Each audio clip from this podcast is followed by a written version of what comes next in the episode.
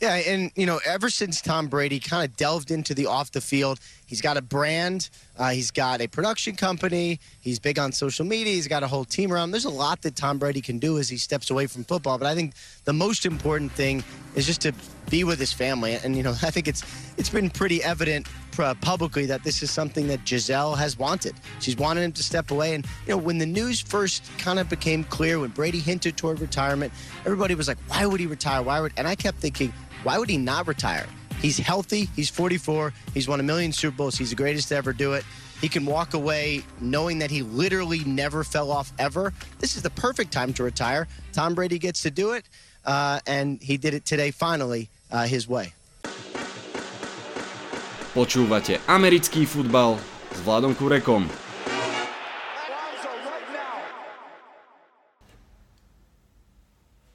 Volám sa Vlado Kurek a hlásim sa vám zo štúdia osem nula.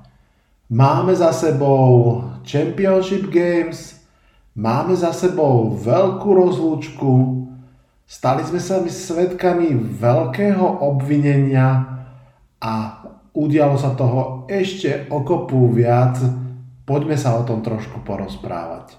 Vítajte a počúvajte.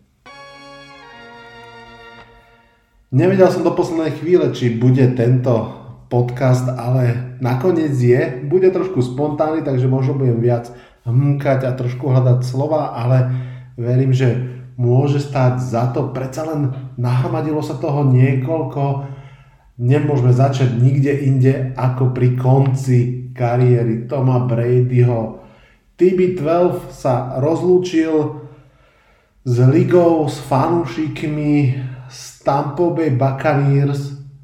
Nerozlúčil sa s Patriots, ešte sa k tomu dostaneme.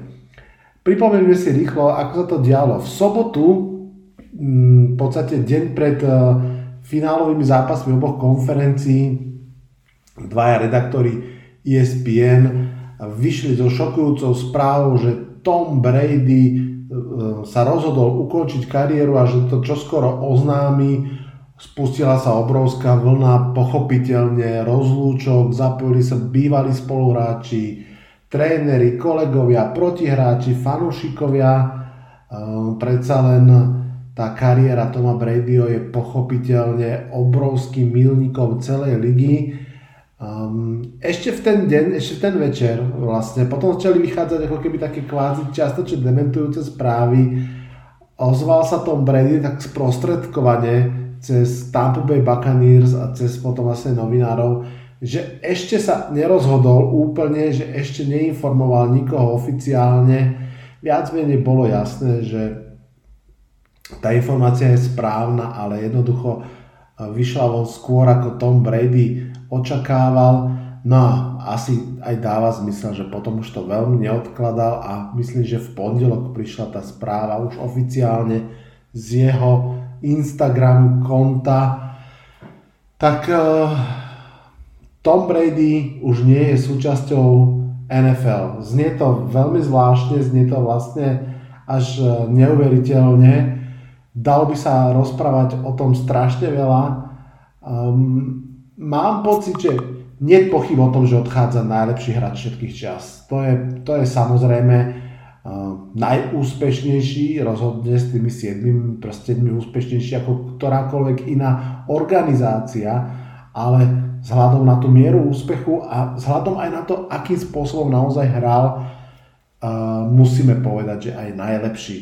Na, navyše, strašne zaujímavé a pre mňa asi to najrozhodujúcejšie, keby som mal len takto stručne sa tomu venovať, je, že napriek tomu, že odchádza v tom extrémne vysokom veku štyridsaťštyri rokov, extrémne vysoký vek na N F L a aj na quarterbacka N F L, tak odchádza v najlepšej forme. To je až nezlučiteľné, že odchádzať veľmi starý a stále v najlepšej forme. To je proste naozaj niečo, čo sa nepodarilo ani Brettovi Favrovi, ani Eli Manningovi, ani Betovi, Benovi Roethlisbergerovi, ani Drew Breesovi, ani Peytonovi Manningovi. Všetci odchádzali z ligy v momente, keď už bolo jasné, že na to nemajú. Tom Brady odchádza z ligy po sezóne, v ktorej kľudne mohol byť M V P. Nahádzal cez päťtisíc yardov, ak si to dobre pamätám, bol v divíznom kole playoff, doťahoval tam veľký comeback, jeho posledná útočná akcia v zásade, alebo teda nie úplne posledná útočná akcia, ale jeho posledný touchdown bol krásna dlhá lopta na kraj, touchdown na Micah Evansa cez Jalena Ramseyho, takže naozaj, naozaj uh, vo vysokej forme hrajúci hráč odchádza. Nechcem to zakriknúť, ale mám také tušenie, že bude v sieni slávy jedného dňa. Fakt si to myslím.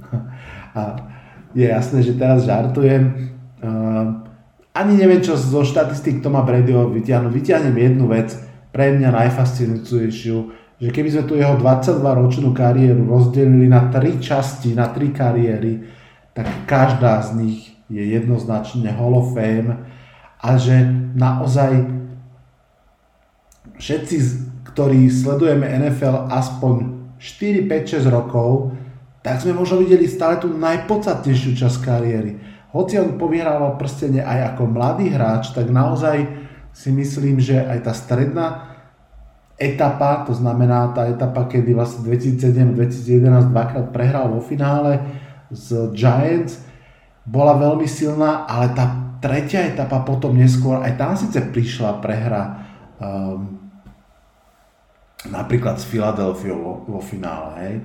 A ale prišli tam aj tie neskutočné veľké víťazstva, ten comeback proti Atlante Falcons, Malcolm Butler v zápase proti Seahawks, že naozaj to sú legendárne Super Bowly a oni sami o sebe naozaj hovoria o tom, že tá kariéra sa držala a možno ešte aj stále kulminovala v tak vysokých číslach.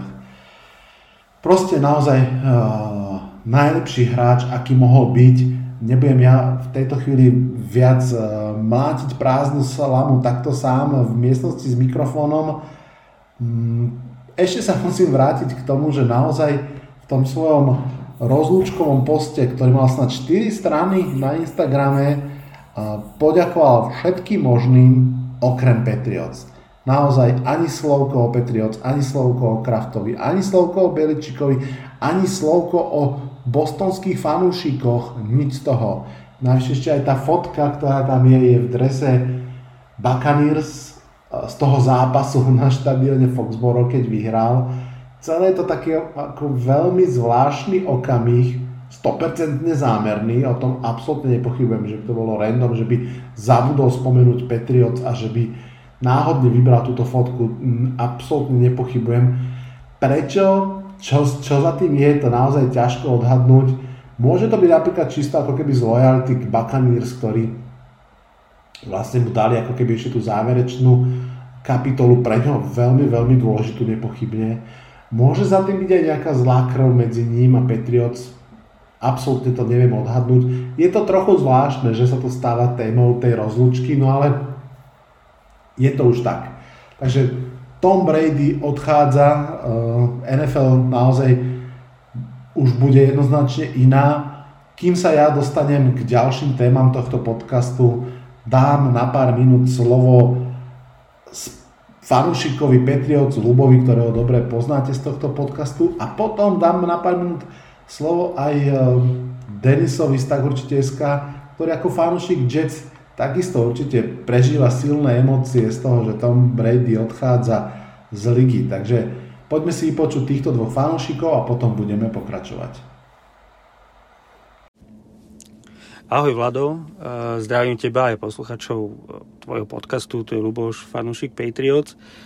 Ja ďakujem, že, som sa, že sa môžem takýmto spôsobom vyjadriť k Tomovi Bradymu, ktorý nedávno ukončil svoju kariéru, a rád by som vlastne mu poďakoval za seba, za všetkých fanúšikov Patriots a dúfam, že aj za všetkých fanúšikov ostatných tímov a amerického futbalu za to, akú kariéru nám predviedol, aké momenty nám ukázal, lebo myslím si, že najbližšie obdobie neuvidíme takýto úkaz, ako je on.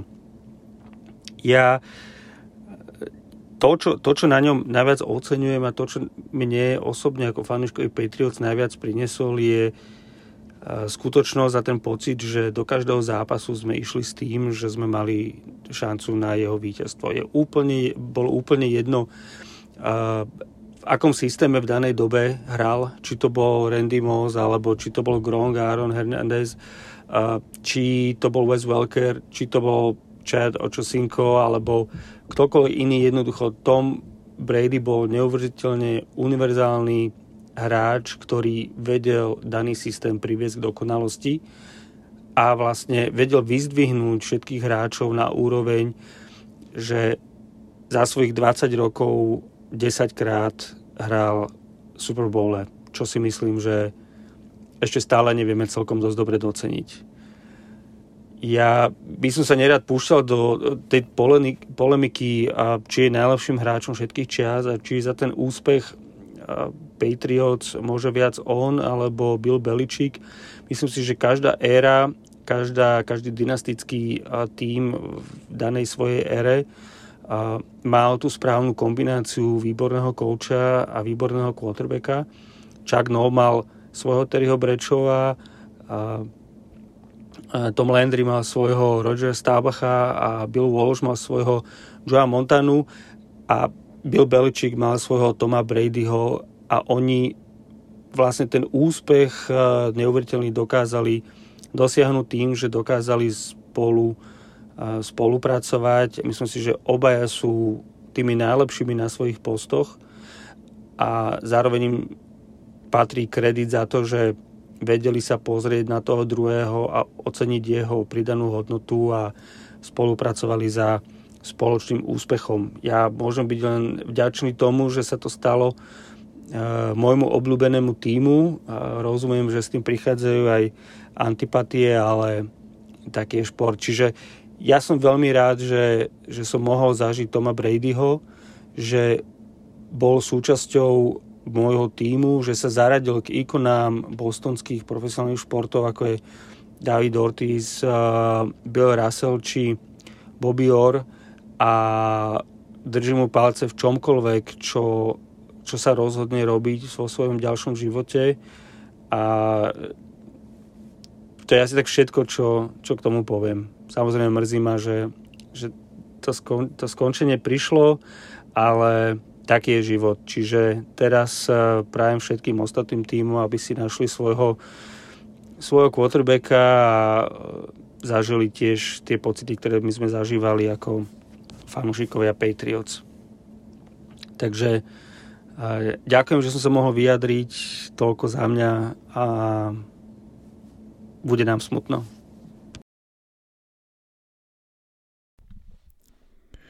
Takže Vlado, pýtaš sa ma, že čo si ako fanúšik Jets myslím o tom, že Tom Brady skončil svoju bohatú kariéru v en ef el. No neviem, či úplne si oslovil toho najsprávnejšieho človeka, ktorý bude spievať oslavné árie na kariéru quarterbacka, ktorého všetci považujú za najlepšieho, ktorý kedy hral americký futbal. Um, samozrejme, ja s tým musím súhlasiť, lebo v sedem Super Bowlov nevyhral žiaden hráč a tu bož už nie je quarterback, ktorý je v tom športe najdôležitejší. A obdivuhodné je aj, že Tom Brady ich najprv teda povyhrával v Patriots a potom ešte na záver kariéry sa mu podarilo aj v Tampe získať jeden, aj keď teda zrejme mal záľusk aj na druhý, ale keďže sa nepodarilo, tak aj to možno prispelo k tomu, že sa tak relatívne náhle rozhodol skončiť. No ale na druhej strane ja som už vyše dvadsať rokov fanúšikom Jets a vlastne je takmer od vtedy, odkedy Tom Brady začal hrať za Patriots, ja som však Jets dostal niekedy v roku devätnásťstodeväťdesiatsedem, takže tesne predtým, ako e, prestali Jets porážať Patriots. A Tom Brady bol jednoducho najmenej obľúbený hráč supera a najväčšieho rivala, s ktorým sa potom v tých nultých a desiatých rokoch e, chceli Jets porovnávať.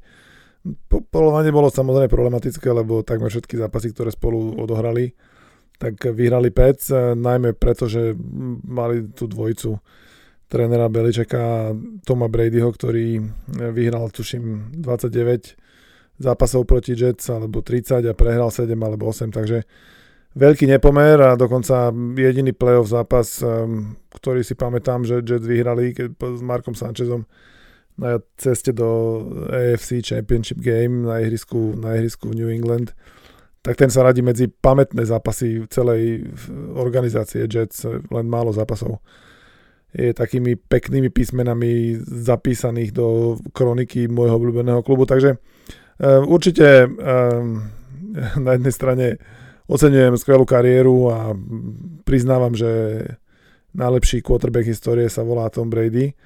Na druhej strane si myslím, že pokojne mohol skončiť desať rokov skôr a možno by ušetril pár vrások na mojej fanúšikovskej, na mojom fanúšikovskom čele, lebo zase prehrávať s ním dvakrát do roka nie je žiadna zábava. A dokonca ešte aj posledný zápas, ktorý nedávno hrali Jets proti Tampa Bay, ten slávny, v ktorom Antonio Brown demonstratívne odišiel z ihriska, tak ešte aj ten mali Jets vynikajúco rozohratý, ale na druhej strane stál Tom Brady a na konci zápasu samozrejme tým povestným last minute driveom získal znova víťazstvo pre svoj klub. Takže bolo také možno trochu symbolické, že ešte aj na rozlúčku sa vyvršil na New York Jets, no tak ja sa nebudem teraz na ňom vršiť, ale zaželám mu Šťastné, šťastný dôchodok a nech si to nerozmyslí a nech sa nevráti v žiadnom klube už naspäť, lebo už stačilo tých výher proti Jets. No. Tak maj sa dobre, Tom Brady, a užívaj život. Počúvate štvrtú sezónu podcastu Americký futbal s Vladom Kurekom. Tento podcast mal byť v prvom rade o Championship Games a áno, dostanem sa k ním, ale nemôžem inak ako vyťahnuť ešte jednu významnú situáciu, ktorá sa takisto začala diať začiatkom tohto týždňa. Brian Flores, bývalý tréner Miami Dolphins, žaluje ligu, žaluje celú en ef el um, a ešte špecificky aj kluby, konkrétne Miami Dolphins, New York Giants a Denver Broncos. Žaluje ich z, z rasizmu, jednoducho povedané. Žaluje ich z toho, že že nepristupujú k trénerom čiernej pleti tak, ako by mali, nepristupujú k ním rovnocenne. Má to niekoľko rovín táto celá záležitosť. V prvom rade dá sa samozrejme na to pozrieť aj trochu tak, že Brian Flores to vyťahol v okamihu, keď nedostal trénerský job tam asi, kde ho očakával. Ale veľmi nerád by som sa ja osobne na to pozeral cez takúto prízmu ako keby ukrivdenosti. Myslím si, že tá téma je extrémne silná, dôležitá a vážna a treba jej venovať plnú pozornosť, čo napríklad en ef el nerobí. Tá vlastne snáď pár hodín potom, ako Brian Flores podal žalobu, dala statement, že liga nevidí žiaden problém, čo mi príde akože veľmi nesprávne, či už etický, alebo aj strategický, pretože minimálne podľa mňa slušnosť kázala povedať, že OK, ideme, to, ideme sa na to pozrieť, ideme to prešetriť, predsa tie veci sú veľmi vážne. Ja ešte tú žalobu Briana Floresa rozdelím na dve rôzne veci. Obidve sú vážne, ale myslím si, že sú trochu iné. Tá prvá je teda tá otázka rasizmu, nedostatku príležitosti pre trénerov inej farby pleti ako bielej. Jednoduchá matematika, jednoduchý pohľad hovorí, že tomu tak naozaj je. Že zatiaľ, čo na pozícii hráčov ten šport je takmer, že prevažne čierny, dokonca aj na pozíciách quarterbacka, čo nebolo dlho e, zvyčajné, je naozaj veľa hráčov, ktorí teda m, sú inej pleti ako bielej, tak na pozícii jednak majiteľov, potom generálnych manažerov a trénerov je extrémne málo e, ľudí inej ako bielej pleti. Aj kvôli tomu vzniklo tzv. Rooneyho pravidlo, asi ho viacerí poznáte, že pri otvorení jobu head coacha, generálneho manažera, každý klub je to, že formálne povinný interviovať aj hráčov inej farby pleti.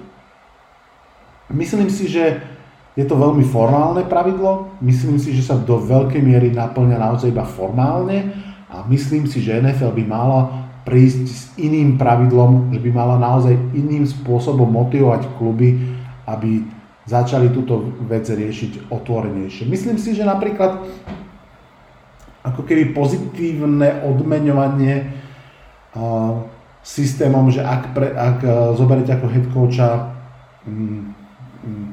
človeka tmavej pleti, tak získate tretie kolo draft picku navyše k tomu. By bolo veľmi pozitívnym signálom a pomohlo by napríklad aj tým klubom, ako keby si povedal, že tak keď sú tí hr, trénerskí kandidáti vyrovnaní, tak dáme príležitosť tomu, tomu trénerovi, ktorý vlastne nám týmto môže ešte niečo pre klub získať. To si myslím, že by bolo celkom fajn. Tento klub to vlastne existuje v opačnom princípe, že keď klub stratí uh, trénera um, tmavej pleti, že napríklad z pozície ofenzívneho koordinátora alebo defenzívneho koordinátora sa stane head coach niekde inde, tak ako keby dostane draft pick. Mám pocit, že to je vlastne veľmi zvláštne vymyslené, že sa ako keby odmenuje klub, ktorý od, odkiaľ odchádza. Je to akože to vyslovené preto, že aby, aby v tej pipeline tí tréneri tam boli, aby tie kluby boli motivované mať, tento, uh, ma, mať takýchto trénerov, ale myslím si, že to naozaj ešte potrebuje niečo, niečo uh, výraznejšie domyslieť, pretože uh, ten pomer čiernych a bielých uh, trénerov a generálnych manažerov je obrovský nepomerom v skutočnosti. Čiže to je jedna téma, ktorá je súčasťou tej žaloby. Tá sa týka ako keby aj Giants. Chcem byť akože naozaj nad vecou. Myslím si, že v tomto prípade sú v tom Giants kvázi neoprávnene, pretože uh, áno, zobrali bieleho trénera Briana Dabolla, ktorý bol veľkým favoritom od začiatku, ale akože je to, je to meno, ktoré naozaj dáva zmysel aj v tej kombinácii s tým, koho zobrali ako generálneho manažera. Napriek tomu ale naozaj Giants splnili formálne Rooneyho pravidlo veľmi výrazne, interviovali vlastne troch head coachov tmavej pleti a nielen, že to splnili formálne, ale zo všetkých tých neoficiálnych, lebo iné informácie nemáme, to naozaj boli two-person race, preteky medzi Brianom Floresom a Brianom Dabollom, že naozaj Giants zvážovali do poslednej chvíle medzi týmito dvoma a že si vybrali Briana Dabolla, si myslím, že je úplne obhajiteľné a v poriadku. Takže myslím si, že ten proces zo strany Giants prebehol úplne OK. Tá druhá téma, tá druhá téma, aj keď musím povedať, že, že ak teraz ste zachytili celú tú záležitosť, tak viete, keď nie, tak to rýchlo popíšem. Súčasťou tej žaloby ako dôkazový materiál vlastne aj proti Giants sú screenshoty Briana Floresa jeho telefónu, komunikácie s Billom Belichickom. Neviem sa vyjadriť k právosti toho všetkého a tak ďalej, takže budem v tejto chvíli predpokladať, že je to tak, ako to stojí, ako to bolo uvedené. V tej es em es komunikácii Bill Belichick gratuluje Brianovi Floresovi k tomu, že získal job v Giants, mysliac si, že píše Brianovi Dabollovi, že omylom vlastne písal Brianovi Floresovi, ešte predtým, ako bol Brian Flores na stretnutí na, na, na pracovnom pohovore, že gratulujem ti k jobu, počul som, že, že ho dostaneš.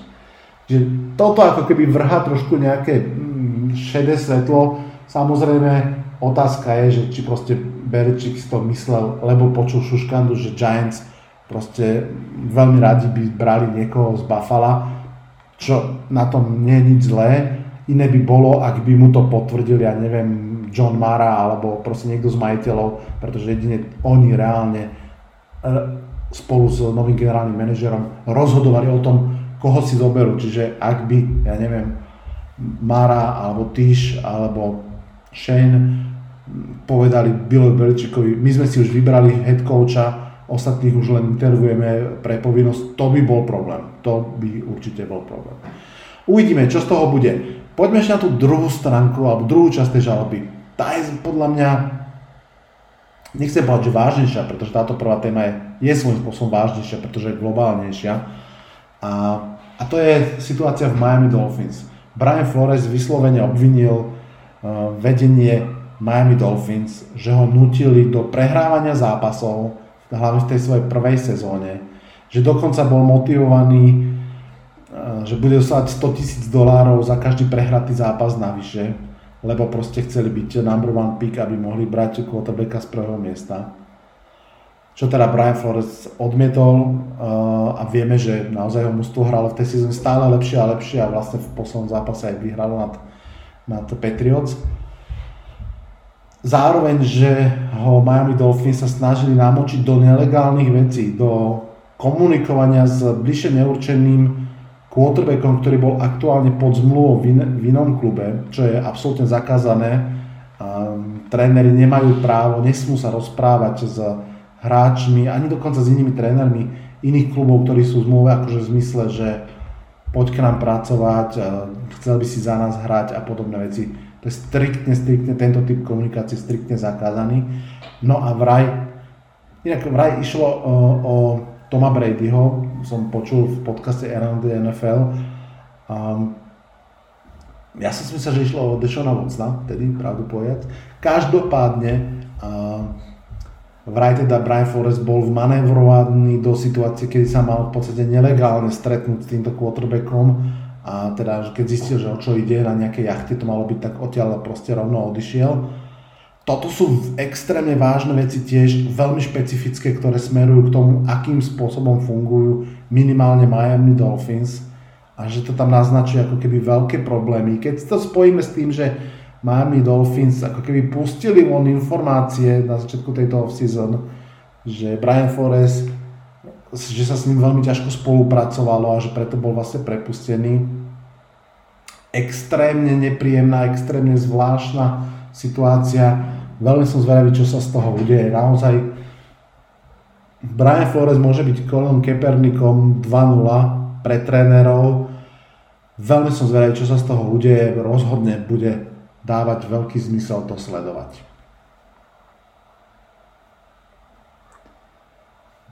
Poďme už teraz k zápasom Championship Games. Hrali sa už iba dva, pochopiteľne. Už nás čaká iba jeden jediný. A dalo by sa zase o nich hovoriť veľmi veľa. Ja som o nich už aj niečo napísal na sme bodka es ká. Nájdete tam v, trošku skryté v kategórii ostatné športy, americký futbal. To tam nájdete. Poďme sa o tých zápasoch trošku porozprávať, pretože stojí to za to. V tom prvom Šokujúco, šokujúco. Cincinnati Bengals vyhrali po predĺžení nad domácimi Kansas City Chiefs. Bengals teda vyhrali aj svoj tretí zápas playoff a potom, čo minulú sezónu skončili so štyrmi výhrami, túto sezónu idú do Super Bowlu. Neskutočná zmena, neskutočný obrat a takisto ten zápas neviem inak popísať ako neskutočná zmena a neskutočný obrat, pretože v prvom polčase podľa mňa neexistoval človek na svete, vrátane fanúšikov Bengals, ktorý si myslel, že to môže dopadnúť inak ako veľmi jasným víťazstvom Chiefs. Kansas si išiel veľkú pohodu z prvých troch driveov, tri touchdowny, naopak Bengals sa zmohli z tých troch alebo štyroch driveov na jeden field goal, dvadsaťjeden tri to bolo v závere druhého polčasu a to ešte bol Kansas opäť na lopte. Naozaj uh, pamätám si, um, keď sme vlastne sa o tom bavili na Discorde en ef el komunita, kam vás pozývam, tak uh, každému sa zdalo byť, že ten zápas je jasný. Ja keď som sa pozeral jedným okom na Twitter, tak tam naozaj uh, sa to chrlilo uh, výzvami typu už je po zápase, čo budeme robiť, kým začne druhý zápas, ideme si pospať. Alebo môj obľúbený vtipný post, že možno by teda finále malo byť, že Kansas City Chiefs proti spojeným mužstvám San Francisco forty-niners a el ej Rams. Nech to je proste vyrovnané. Tak dominantný ten útok Chiefs bol. Proste to, čo sme videli proti Buffale, pokračovalo plynule v zápase so Cincinnati. Až do poslednej akcie prvého polčasu, kedy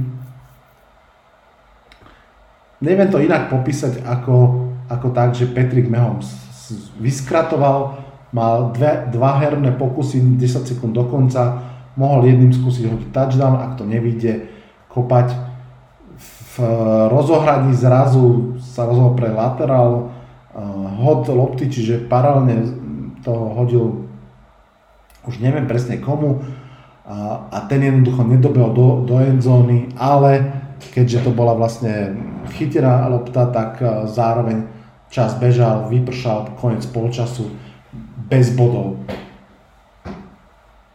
V tej chvíli, ako by Mahomes sa vyplo, v tej chvíli, ako keby Cincinnati Bengals zaplo a začal sa diať obrat. A to ešte pripomínam, že Bengals hneď v prvom drive snad zranili svojho jediného kvalitného tight enda cé jé Uzomaha, na ktorom som ja vsadil pred zápasom nejaké peniaze, že dá touchdown, tak to bolo vybavené po pár minútach.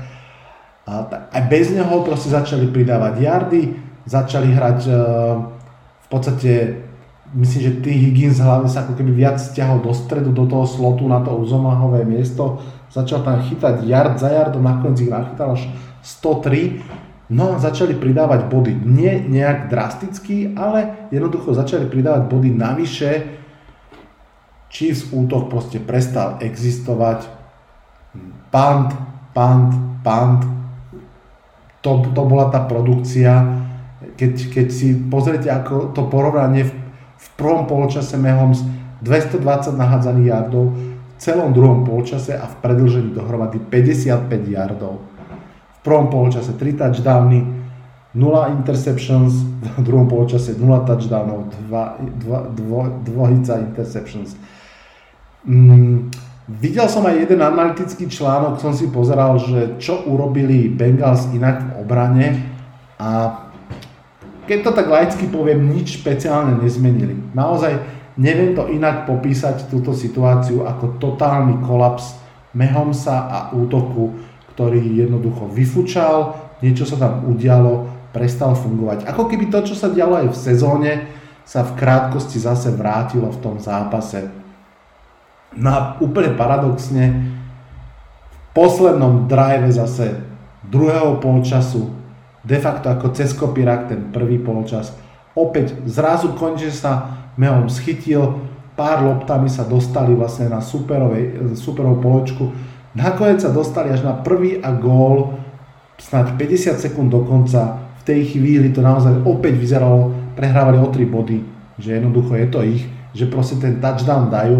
A ako keby zase začali naháňať viacero holbov naraz, že ako dať touchdown, ale minút čo najviac času a nedať Burrowovi už nič. A takto začali motať, motať, bol tam jeden neúspešný beh, druhý, potom jeden neúspešný beh, potom vlastne bol uh, sek uh, Mahomesa, potom bol sek a fumble Mahomesa, čiže z toho prvý a gól nakoniec bol field goal na vyrovnanie zápasu zo štyridsať yardov, ten nakoniec teda dopadol dobre, išlo sa do predĺženia, opäť dostali loptu Chiefs, Mahomes hodil interception, and rest is history. Ja som vlastne celý čas rozprával o Kansase, ale myslím si, že naozaj príbehom tohto zápasu je ten veľmi záhadný kolaps útoku Chiefs. Poďme ešte k Bengals, lebo viem, že fanúšikov Bengals sa rodí ako húb po daždi. Je to pochopiteľné, je to krásny príbeh outsidera, ktorý sa dostáva ďaleko. Navyše, na rozdiel od takých tých one-shotov, ako napríklad bol Joe Flacco s Baltimorom Ravens, dúfam, že sa nikto veľmi na mňa nenahnevá, Burrow má proste v sebe iný magnetizmus. Joe Burrowi veríte, že to bude ďalšia veľká hviezda en ef el, že to nie je Nick Foles, proste, že ožije v jednom playoff a dovidenia. Naozaj, tak ako sme uh, si mysleli, že, že á ef cé to bude Patrick Mahomes versus Lamar Jackson, potom aha, vlastne to bude Patrick Mahomes versus uh, Justin Herbert, teraz to vyzerá, že to bude Patrick Mahomes alebo versus Josh Allen ešte a teraz je versus Joe Burrow. Naozaj á ef cé je extrémne plná fantastických mladých quarterbackov. Joe Burrow sa tam jednoznačne to, on mi trošku pripomína Bradyho, ničom inom ako v tej mentálnej sile, ktorou pozdvihuje celé mužstvo okolo seba. Joe Burrow, mnohí to viete, bol na univerzite hráč na odpis, musel odísť zo svojej univerzity, kde bol vlastne vytlačený iným quarterbackom. Potom zrazu mal jednu fantastickú sezónu v el es ú, kam prestúpil. V fantastickú zmysle, že prelomil všetky rekordy historickej univerzity, hádzal tuším cez päťdesiat touchdownov, vyhrali playoff, je pravda, že mali extrémne silné mužstvo. Mali tam práve Jamara Chasea, mali tam Justina Jeffersona, mali tam Clyda Edwarda Hilleryho a tak ďalej, tak ďalej, ale mali Joea Burrowa. No a Joe Burrow proste sa ukázal byť víťazom, ešte z podstaty povahy víťazom a vidieť to aj v tomto playoff, kedy naozaj to mužstvo dvíha okolo seba. To mužstvo je pomerne slabé ešte stále. Ako keby, keď sa tak objektívne na to pozriem, nemyslím tým, že slabé, slabé ako Giants, Jets, Jaguars a tak ďalej. Priemerné, hej, že, že OK, má fantastický wide receiver, wide receiver corp, má veľmi slušného running backa. Čiže tie útočné zbranie tam sú. Tight end, tam by to chcelo možno zlepšiť. Veľmi priemerná až slabá ofenzívna línia, obrana, síce celkom fajn, ale taká pozliepaná z journeymanov. Eli Apple je ľahka podpriemerný corner, môžete mi veriť, zažil som ho v Giants roky. Um, veľmi sa im podaril Kauf, keď získali, a teraz vypadlo jeho meno, pass rushera, ten hrá vynikajúco, bé jé Hill tam hrá tiež celkom slušne. Tá obrana je, je fajn, ale proste naozaj celkovo to je mužstvo, ktoré potrebuje dvoch, troch vynikajúcich hráčov na to, aby ešte bolo, že, že vysoký level a že už teraz sa ako keby one year to soon dostali tak ďaleko, je proste úžasné. Poďme k druhému zápasu ešte. Poďme sa porozprávať o, aj o druhom prekvapení svojím spôsobom, aj keď Rams boli v zápase so San Francisco forty-niners oficiálne favoritom, papierovo silnejším mužstvom. Mnohí z nás sa na to pozerali tak, že no ale v posledných šiestich zápasoch ste prehrali so San Francisco forty-niners. San Francisco forty-niners má formu, má fazónu, má spirit, fighting spirit. Sú to naozaj, že Road Warriors vyhrali v Dallase, vyhrali v Green Bay, môžu kľudne aj siedmikrát po sebe vyhrať v Los Angeles. Nakoniec nevyhrali, mohli vyhrať. Opäť to bol presne zápas, kde San Francisco forty-niners Viedlo, viedlo o desať bodov, ten zápas bol vyrovnaný, ale mali ho proste pod kontrolou. Často sa hovorí o tom zápase, alebo hovorilo, ja som takisto o ňom uvažoval, že to je vlastne duel dvoch hlavných trénerov, dvoch kamarátov, Shona McVaya a Kyla Shanahana, ktorí sú obidva výborní ofenzívni koordinátori, alebo teda ofenzívne ladení tréneri, veľmi zaujímaví hlavní tréneri, ktorí sú v jednej divízii, poznajú sa ako vlastné vrecká. Kyle Shanahan v týchto dueloch vyhrával, vyhrával na hlavu. V tomto zápase treba povedať, že obidvaja tréneri nemali dobrý deň, že ten, podľa mňa, ten mentálny súboj medzi nimi jednoducho ich stál príliš veľa, prekombinovali veci. Dá sa tam povytýkať naozaj všeličo možné, nesprávne zobrané timeouty, veľmi konzervatívne hranie. Špeciálne mnohí budú určite otlkať Kylovi Shanahanovi, že pri štvrtom a dve pantoval miesto toho, aby to proste tú loptu podal Deebovi Samuelovi a skúsil tie dva yardy získať. Ja viem, že sa im tie behy až tak nedarili, ale proste keď máte Deeba Samuela v tej forme, v akej hral toto playoff, tak to stojí za to skúsiť, keď ste na polovici ihriska. Obidva tréneri sa tak v podstate svojím spôsobom ako keby vynegovali a tým pádom sa rozhodovalo viac hr- hrubo na ihrisku a tam sa ukázalo, že proste ten káder Los Angeles Rams je silnejší. Tam sa ukázalo, že to, čo generálny manažer skladá, veľmi riskujúco skladá za draft picky, proste v tejto chvíli dávalo zmysel. Matthew Stafford, Cooper Kupp, Odell Beckham junior, Von Miller, Aaron Donald, to boli hlavné postavy na ihrisku, všetko hráči el á Rams, Cooper Kupp stoštyridsaťdva yardov nachytaných, dva touchdowny, Odell Beckham junior výborný výkon, stotrinásť nachytaných yardov, strašne kvalitná dvojka. Pripomeňme si, že Rams nemajú toho vlúdca, aj mu veľmi ďakovali po zápase, spomínali ho, pretože on bol pre nich strašne dôležitý v tej sezóne. Um, ó bé jé hrá iným spôsobom, ale naozaj ako keby ujal sa tej dvojky v týme veľmi kvalitne.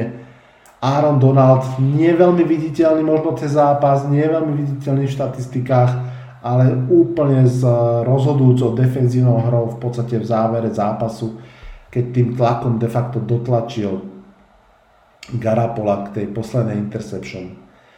No a samozrejme Garoppolo versus Stafford, to bola ďalšia, ďalšia rovina toho zápasu.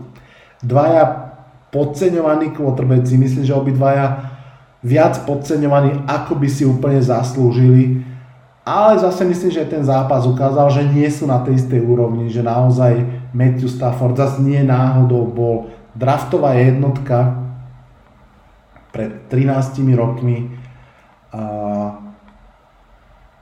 má proste ten talent v ruke extrémny. Keď mu to ide, tak hádže lopty, aké vie hodiť možno traja, možno piati quarterbacki v lige, viac nie. Garoppolo má tú, nazviem to, že patriotovskú inteligenciu hernú. Myslím, že s ňou vyvažuje deficit uh, aj herný celkovo, ktorý má, aj ten, ktorý vznikol zranením.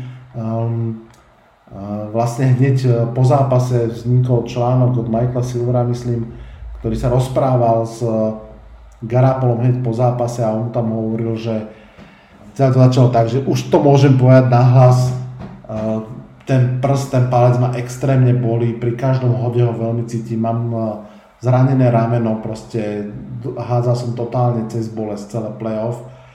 Um, verím, že do veľkej miery je to pravda. Každopádne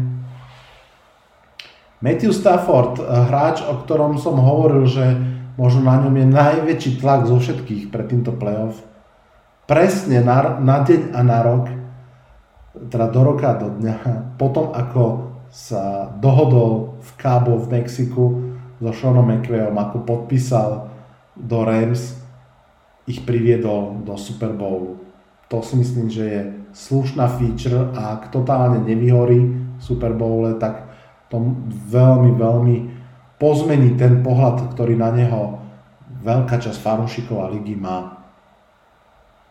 Mimochodom, čaká nás v Super Bowle súboj dvoch draftových jednotiek.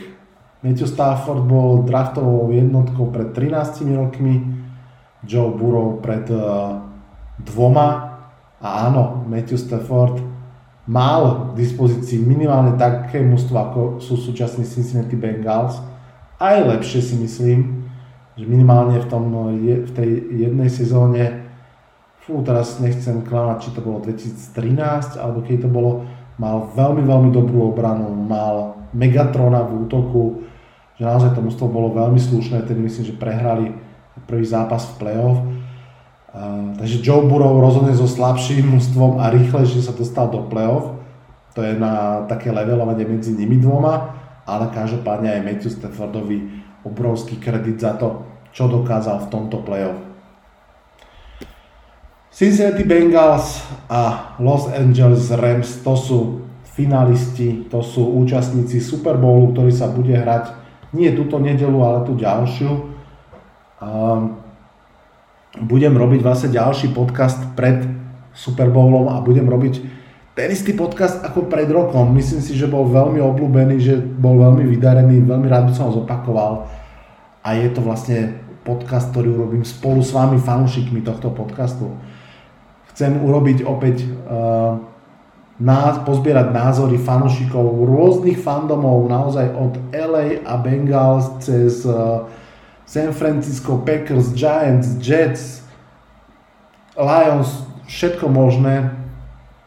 Rád by som naozaj mal fanúšikov všetkých možných táborov, aby sa vyjadrili k tomu playoff alebo teda k tomu Super Bowlu. Komu budú fandiť, prečo, o kom si myslia, že nakoniec ten zápas vyhrá.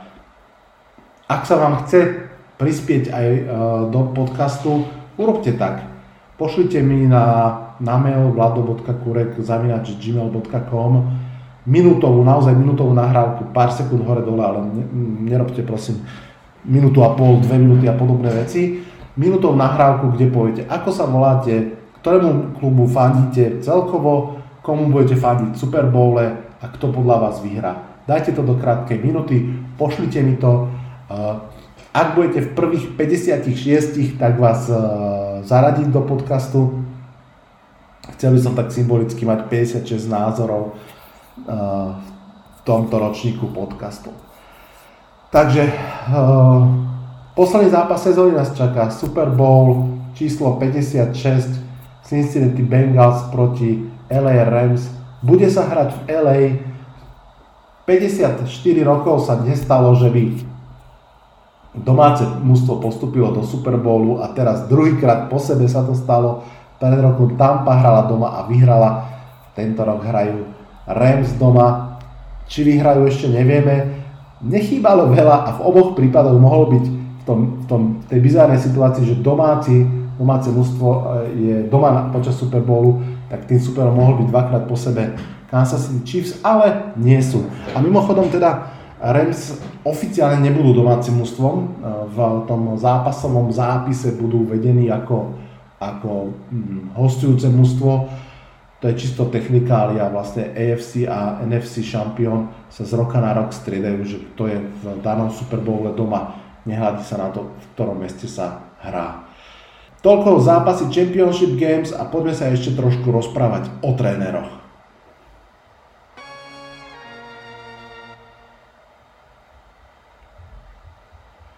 Giants majú Bills dvojicu, generálny manažer Shane, Shane, Shane a head coach Brian Daboll, dokonca aj ofenzívneho line, ofenzívnej liney coacha majú tiež z Bills, takže celkom tých Bills vycucli. Osobne sa tomu veľmi teším.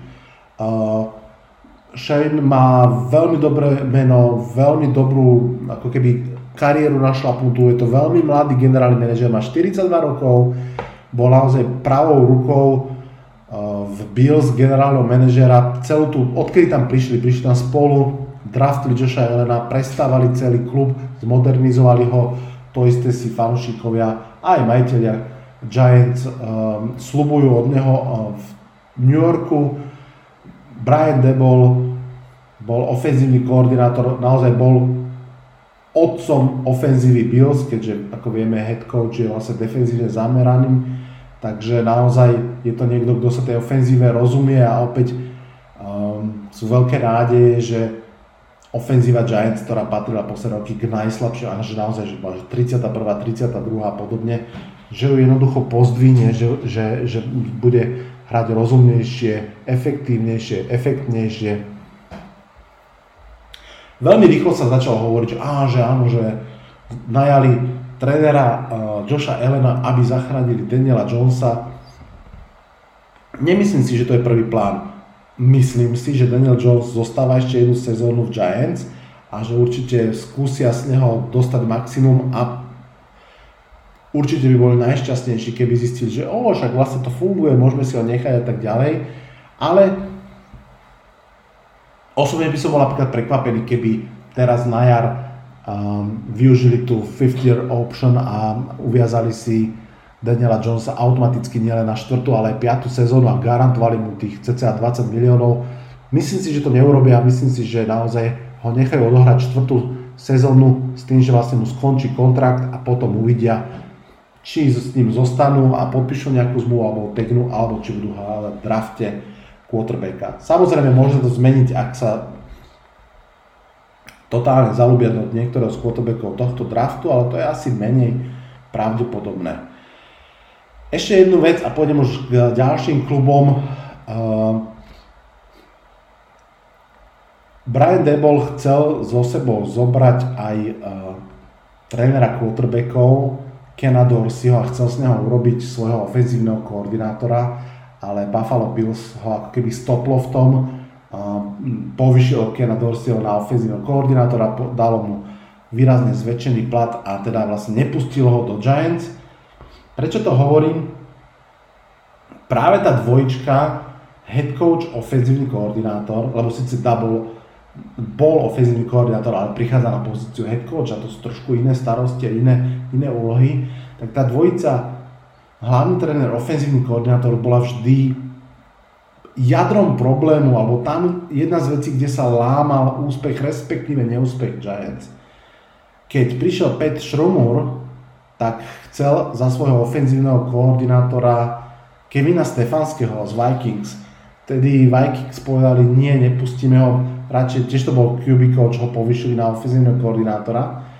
Teraz vieme, že Kevin Stefanský v Clevelande Browns urobil veľké veci. Pred dvoma rokmi, keď Joe Judge bol head coachom Giants, si vybral paradoxne práve Briana Dabolla z, z Bills ako svojho ofenzívneho koordinátora. Tiež ho Bills nepustili a teraz do tretice si Brian Daboll vybral Kena Dorseyho a tiež ho nedostal. Takže všetci traja head coachi poslední Giants majú spoločné to, že nezískali ofenzívneho koordinátora, ktorý bol ich prvou voľbou a naozaj to potom veľmi, veľmi škrípalo. Uvidíme, čo bude tento rok. Hovorí sa, že jedným z potenciálnych ofenzívnych koordinátorov, myslím, že sú traja, Mike Kafka, Pep Hamilton a Chad O'Shea. Medzi týmito troma sa rozhoduje. Ja musím povedať, že v podstate ani jedného z nich som veľmi nepoznal, ale v posledných podcastoch som viackrát počul extrémnu chválu na Pepa Hamiltona a keď som sa pozrel na, na to rezume jeho, tak som si povedal, že OK, že toto by mohlo byť veľmi zaujímavé.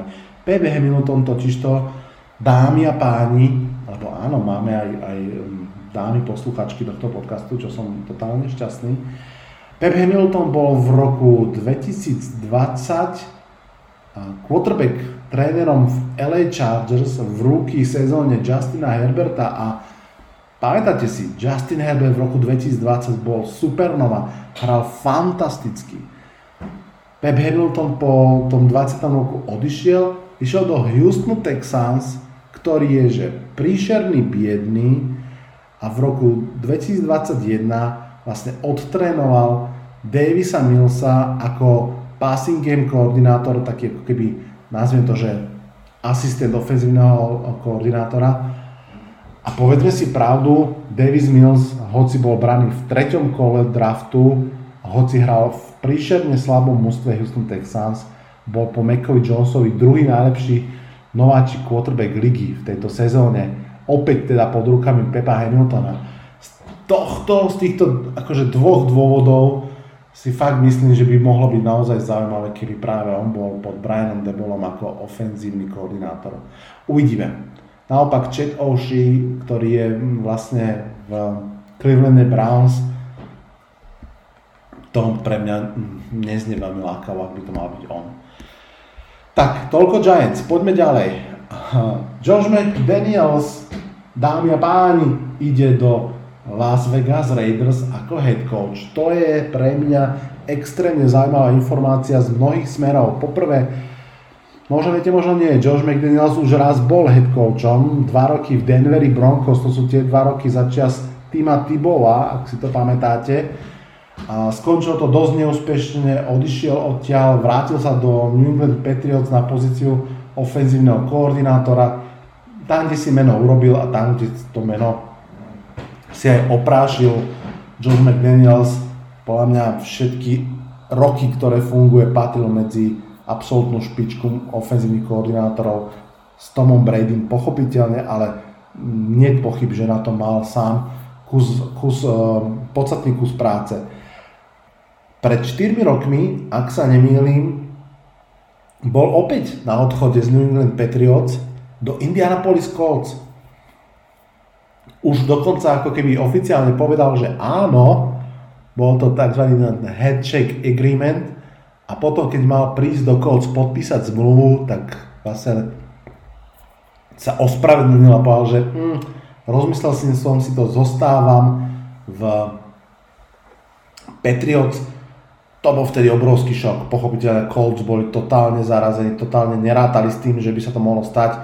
On už dokonca si myslím, že aj najal nejakých trénerov ako svojich asistentov, keď sa nakoniec rozhodol, že tam nepôjde. Indy to nakoniec vyriešil tak, že zobrala z Philadelphia Eagles uh, Franka Reicha, nakoniec sa to ukázalo povedať ako nie úplne zlá voľba. Naopak to vyzeralo, že McDaniels teda zostáva v Patriots asi, aby jedného dňa prevzal job od Billa Belichicka, pretože inak to nedávalo veľmi zmysel. Prečo neodísť do Colts, ktorý tam bol ešte Andrew Luck, Naozaj to ako keby dávalo zmysel, bola to skvelá ponuka. No a roky sa miniali, Bill Belichick stále trénoval, Josh McDaniels spolu s ním a zrazu úplne z čistá jasná, vôbec sa napríklad túto off-season od začiatku nehovorilo, že a do ktorého mužstva pôjde Josh McDaniels, úplne sa rátalo s tým, že zostáva v Patriots, keď zrazu prišla správa, že el ej Raiders zvažujú, oslovujú a nakoniec teda aj podpisujú Josha McDanielsa. Uh, Raiders naozaj podpísali, teraz mi opäť vypadlo meno, aj uh, niekoho z front office uh, Patriots ako svojho generálneho manažera, spolu s ním prichádza Josh McDaniels, čiže je to taká ako keby spolupracujúca dvojička. Kto vie, či ich nemali na lane pôvodne v Houstone Texans. Kto vie, kto vlastne teraz bude tým New, New, New England Patriots. Či sú to tí Texans, či sú to Dolphins, či to budú teraz tí Raiders. Ťažko povedať. Každopádne pre mňa veľká, veľká informácia, veľmi prekvapivá. Nie až tak prekvapivé, že Jaguars a Texans sú stále vo veľkom zmetku. Nevie sa, kto tam bude trénovať. Začína to byť stále viac podozrivé. Vyzerá to, že tam nikto nechce ísť. Naozaj to vrhá nedobré svetlo.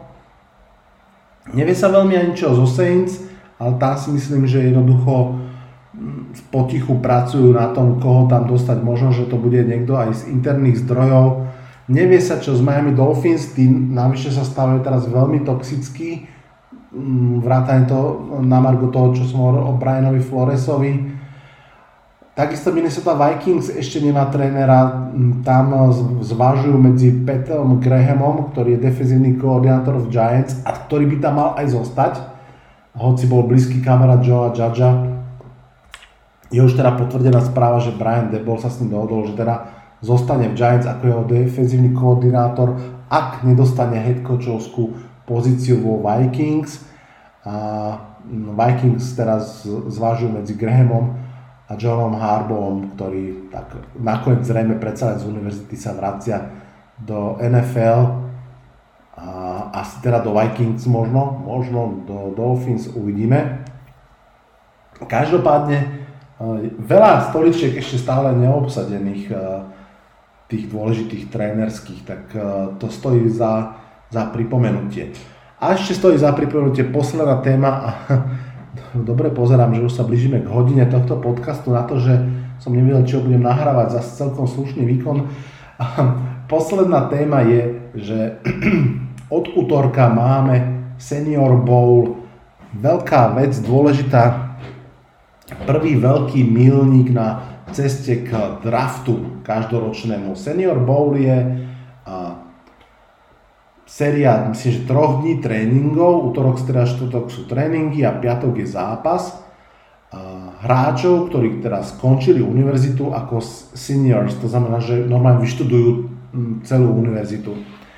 Prečo je to dôležité, čo je na tom zaujímavé je, že najväčšie talenty z univerzity väčšinou odchádzajú o rok skôr, že vlastne už posledné dva roky na univerzite sa hráči stavajú eligible pre, pre draft a ak sú veľmi dobrí, tak odchádzajú o rok skôr, no lebo o rok skôr môžu začať zarábať veľké peniaze, proste dáva to zmysel.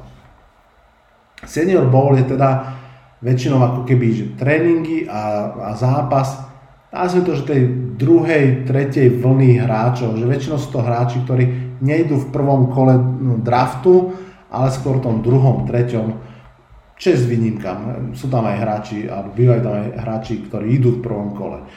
Tentokrát je to iné. Senior Bowl je extrémne, extrémne našlapaný, pretože kvôli korone veľmi veľa hráčov, ktorí minulý rok už mohli ísť do draftu, sa rozhodli neísť do draftu, lebo napríklad takmer celú sezónu neodohrali na univerzite a neboli si istí tým, aké majú renomé, či pôjdu v drafte dostatočne vysoko, či vôbec budú draftovaní, predsa len to one and only shot pre, pre tých hráčov.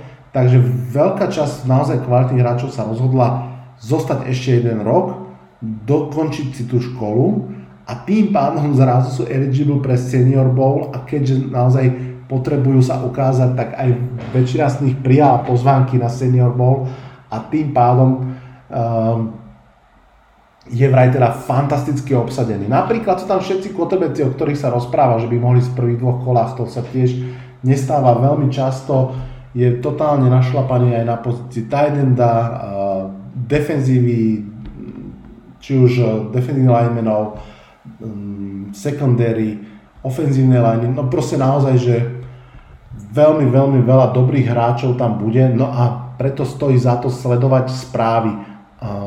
Ak fakt vás baví en ef el, tak naozaj, už som to povedal viackrát, založte si Twitter, ak nemáte, poďte na Twitter, ak aspoň trošku kuchynsky zvládate angličtinu, je to fantastický zdroj najčerstvejších informácií z en ef el, tomu sa nedá porovna- vyrovnať nič.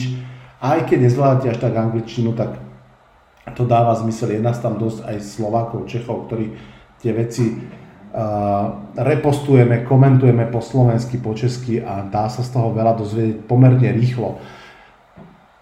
Takže najbližšie dni určite aj na mojom Twitteri Vlado Potržník Kurek budú pribúdať riposty od scoutov, ktorých sledujem, kto má dobrý tréning, kto má dobrý aj zápas. Tie tréningy sú dôležitejšie asi ako ten zápas, ale predsa len v tom celom draftovom procese je to jediný zápas, pretože ak, ak sa pozrieme na draft ako na finále toho, čo nás teraz vlastne niekoľko mesiacov čaká, tak tie milníky sú, že Senior Bowl, potom je Combine, potom sú Pro Days. To sú vlastne tri základné milníky.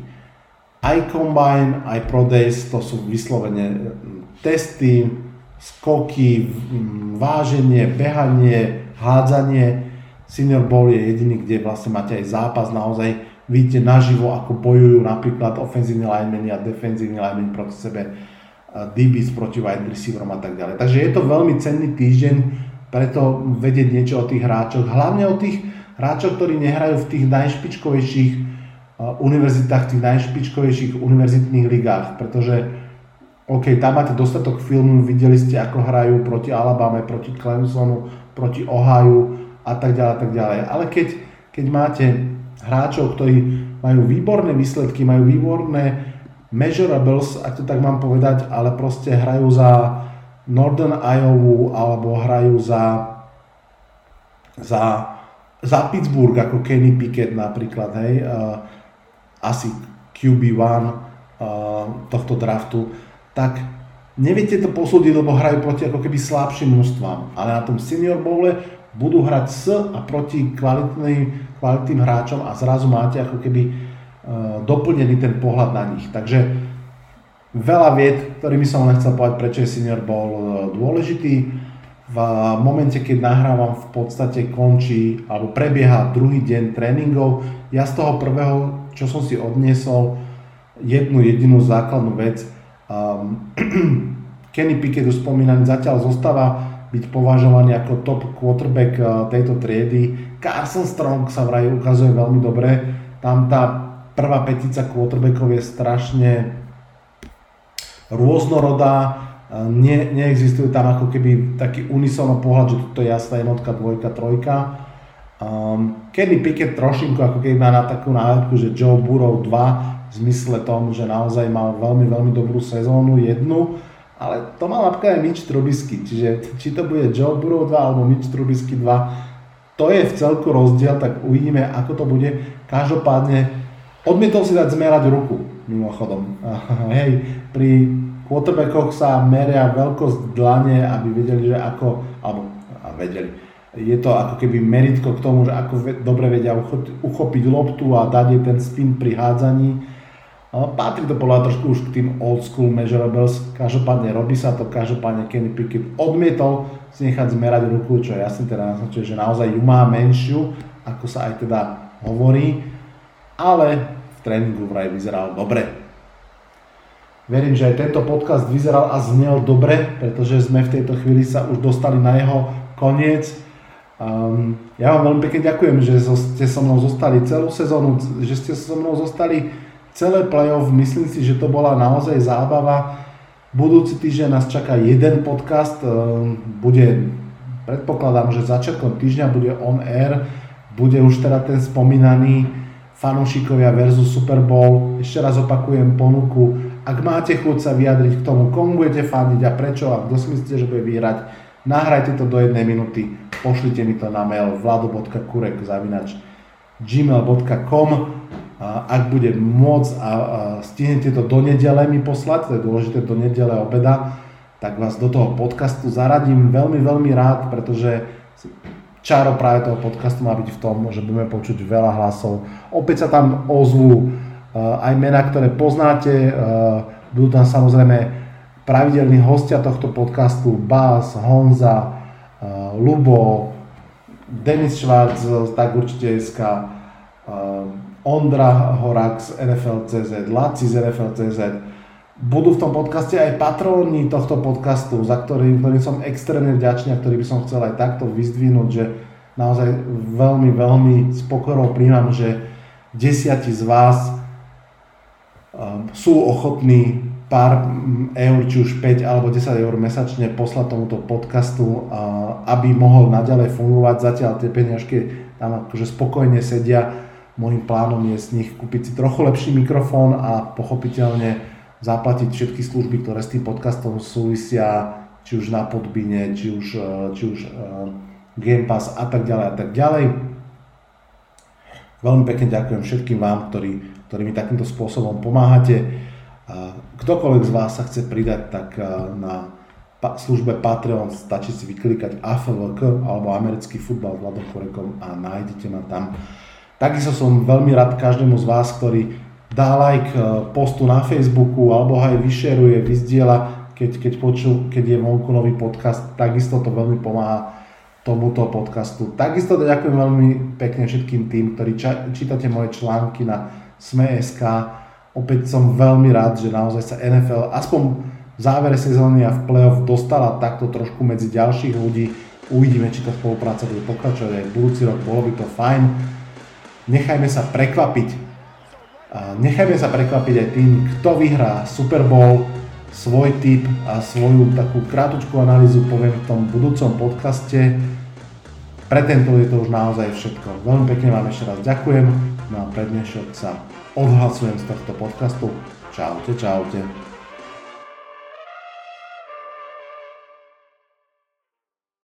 Toto bol dnešný podcast. Ak sa vám páči, môžete ho podporiť na službe Patreon. Ďakujeme.